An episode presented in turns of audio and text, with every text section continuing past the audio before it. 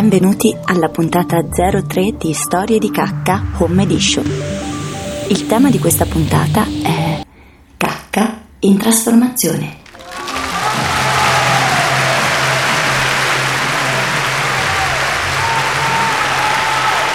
Prima di iniziare, vi leggo un estratto da Storia di un corpo di Daniel Pennac. 33 anni, 5 mesi, 14 giorni domenica 24 marzo 1957. Stasera, merda pesante e appiccicosa. Non bastano due sciacquoni a togliere le strisce sulla ceramica, né a cancellare le tracce marroni in fondo al water. Quindi, vai di scopino. E a questo punto, rivelazione. Da bambino non sapevo a cosa servisse lo scopino del cesso. Credevo fosse un ornamento, con la sua testa di porcospino eternamente a mollo in una scodella immacolata. Mi era familiare e letteralmente insignificante. A volte lo trasformavo in un giocattolo, uno scettro che brandivo seduto sul trono. Questa ignoranza dipendeva dal fatto che la cacca dei bambini non si incolla, o si incolla pochissimo al water. Scivola giù da sola e sparisce nella catarrata senza lasciare tracce. Resti d'angelo, niente scopino. E poi, un bel giorno, la materia al sopravvento. Oppure resistenza. Ecco perché ci feci caso non le si dà molta importanza, nessuno guardava mai dentro al water fino al giorno in cui l'adulto di turno vi fa notare la cosa ed esige che tutto venga pulito. Quando è stata allora la prima volta in cui ho fatto il gesto di passare lo scopino che oggi mi si impone tanto spesso? L'evento non è stato consegnato a questo diario, eppure fu un giorno importante della mia vita, una perdita dell'innocenza. Una lacuna del genere conferma i miei pregiudizi nei confronti dei diari intimi. Non registrano mai niente di significativo.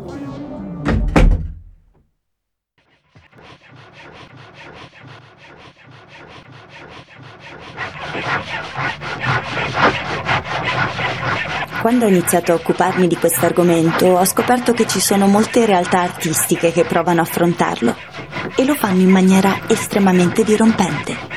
Tra queste ho trovato un centro d'arte, il Cacca, e un museo, il Museo della Merda.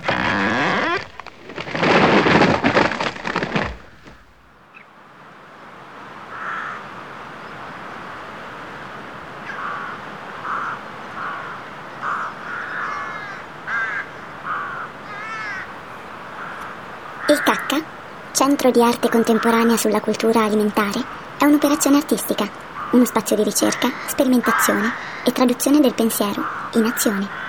Nei suoi 22 metri quadrati situati al numero 33A di Via Solferino nel centro storico di Bologna, coinvolge artisti, ricercatori, scienziati e professionisti, che propongono al pubblico opere di arte partecipata, performance, opere di arte relazionale, exhibit, azioni, talk, installazioni site specific.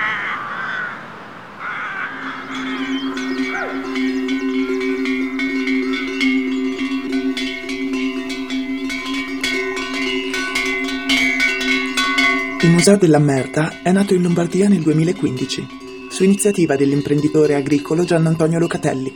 L'idea è stata concepita a Castelbosco, in provincia di Piacenza, una realtà industriale che produce latte per il grana padano e comprende sette unità produttive. Qui ogni giorno 3.500 bovini di razza selezionata producono circa 500 quintali di latte e 1.500 di sterco.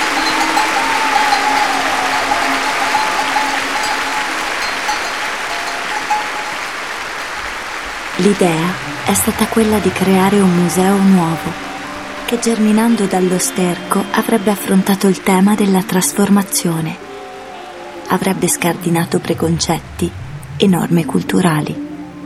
Il Museo della Merda è stato immaginato da principio come produttore, non soltanto di idee e mostre, ma di oggetti e progetti. È la sua specificità. Non c'è trasformazione senza produzione. Emblematica in questo senso l'invenzione e registrazione nel suo primo anno di vita della merda cotta, materiale in cui sono stati plasmati tutti i primi prodotti a marchio Museo della Merda.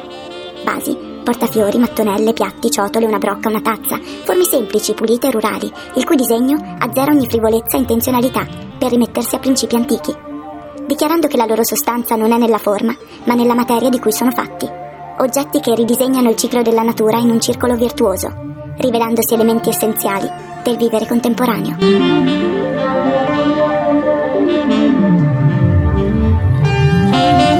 Proposito di trasformazioni intestinali, fotografate la vostra cacca per la scienza. Give a shit for science. Le immagini finiranno in un grande archivio digitale per insegnare a un'intelligenza artificiale a farne da sola l'analisi visiva, aiutandoci a comprendere meglio le malattie intestinali e non solo.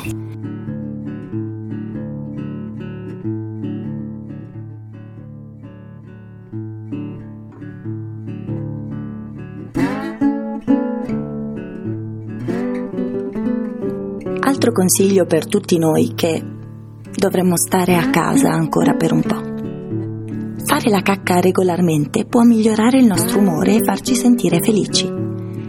Circa il 90% della nostra serotonina, l'ormone che contribuisce a farci provare sensazioni di benessere e felicità, si trova nell'intestino. Se questo organo funziona bene, i batteri buoni della flora intestinale favoriranno la corretta produzione di serotonina che di conseguenza aumenterà il buon umore. আমি আর তো পাবো না না না যেতে দেব না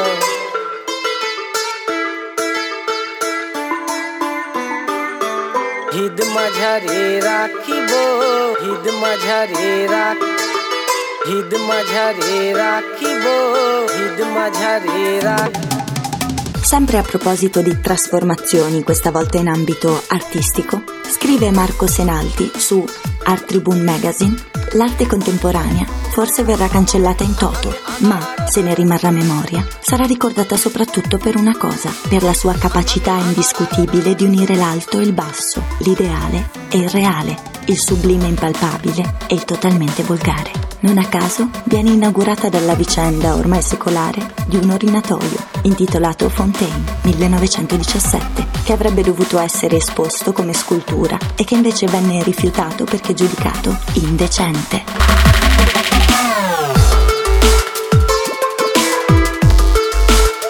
Rimaniamo nell'intestino e continuiamo a parlare di salute, che di questi tempi fa giusto che bene. Scrive Mariangela Mianiti sul manifesto, più facile entrare a Harvard che nella banca della cacca. La nostra salute dipende in gran parte dai 100.000 miliardi di batteri che vivono nel nostro intestino, riconosciuto anche come secondo cervello. La foltissima popolazione di quei batteri equivale a una foresta dove ogni pianta, arbusto, fiore, radice ha una funzione. Se quel rapporto è in equilibrio, la foresta resta rigogliosa, ma se una specie prevale su un'altra cominciano i guai. La stessa cosa succede nella nostra pancia, i cui batteri hanno una quantità di funzioni come trasformare il cibo, selezionare vitamine, produrre molecole che sono come una piccola fabbrica medicale. Se si perde questa ricchezza, il capitale per l'immunità che ci garantisce una buona salute viene intaccato. Lo stile di vita occidentale ha fatto sì che una persona su quattro abbia perso la ricchezza del suo microbiota. Per capire come eravamo un tempo, l'antropologo americano Jeff Leach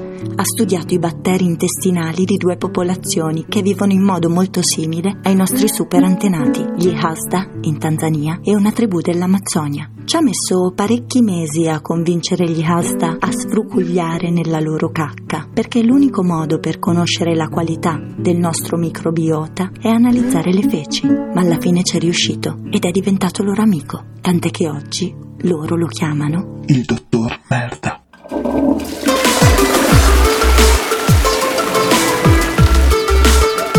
E ora parliamo del business degli escrementi. Il trattamento degli escrementi umani permette di produrre energia, combustibili e fertilizzanti.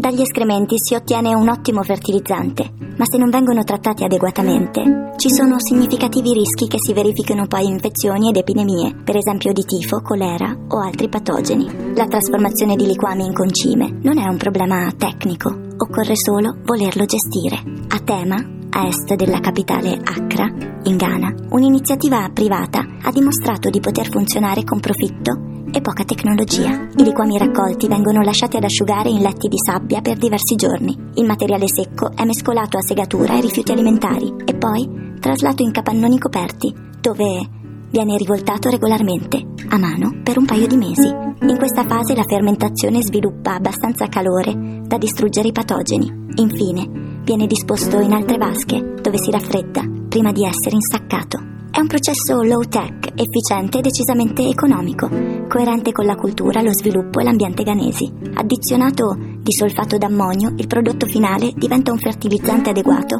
all'agricoltura della regione. A tema, a pieno regime si possono produrre 500.000 tonnellate di fertilizzanti l'anno dai rifiuti di cacca di 100.000 persone. Secondo una relazione del 2015 dell'Istituto per l'acqua, l'ambiente e la salute, se tutte le feci umane prodotte annualmente fossero convertite in biogas, fornirebbero elettricità a più di 138 milioni di famiglie. I residui del liquame potrebbero essere essiccati in un combustibile simile al carbone e sopperire al fabbisogno energetico di altre centinaia di migliaia di famiglie. Ironia della sorte, il principale problema degli impianti di trasformazione è l'approvvigionamento di materia prima. In teoria, una città di almeno un milione di persone dovrebbe fornire a sufficienza, ma la verità è che nessuno recupera liquami dalle baraccopoli, dove vive la stragrande maggioranza della popolazione. Un'altra possibile soluzione per la trasformazione è stata identificata nella mosca soldato nera, che allo stadio larvale si nutre voracemente di cacca, mentre smette di cibarsi da adulta. Questa mosca è già usata in Sudafrica per il trattamento dei rifiuti alimentari, a Cape Town. Quando le uova degli insetti si schiudono, le larve vengono messe a contatto con i rifiuti. Un paio di settimane dopo gli insetti diventano pupe e il prodotto di scarto delle larve è già un fertilizzante fatto e finito. In più, le pupe vengono disidratate e trasformate in un componente per il foraggio o anche spremute per estrarre un olio additivo nella produzione di biodiesel, che oltretutto viene usato anche in cosmetica.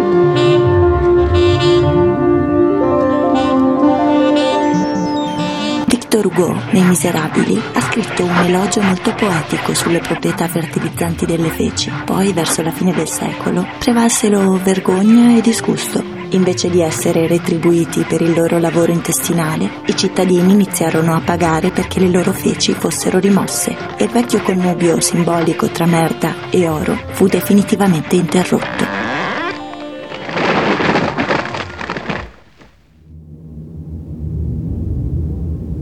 Concludiamo questo viaggio sulla trasformazione della cacca con un ultimo estratto da Storia di un corpo, sempre di Daniel Pennac. 37 anni, 6 mesi, 2 giorni, mercoledì 12 aprile 1961. Su uno stronzo perfetto, tutto d'un pezzo, assolutamente liscio e ben modellato, denso, senza essere appiccicoso, che odora senza puzzare, dalla sezione nera e di un marrone uniforme, prodotto di una spinta unica e di un passaggio agevole e che non lascia alcuna traccia sulla carta, l'occhiata dell'artigiano soddisfatto. Il mio corpo ha fatto un buon lavoro.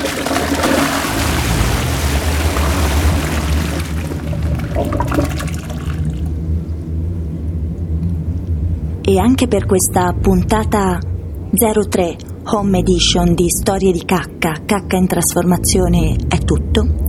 La prossima settimana parleremo di cacca e amore. Alla prossima. Ringrazio una poesia arrivata sulla pagina Facebook di Storie di cacca per lo spunto. Ami তো pabo না না না, যেতে দেব না।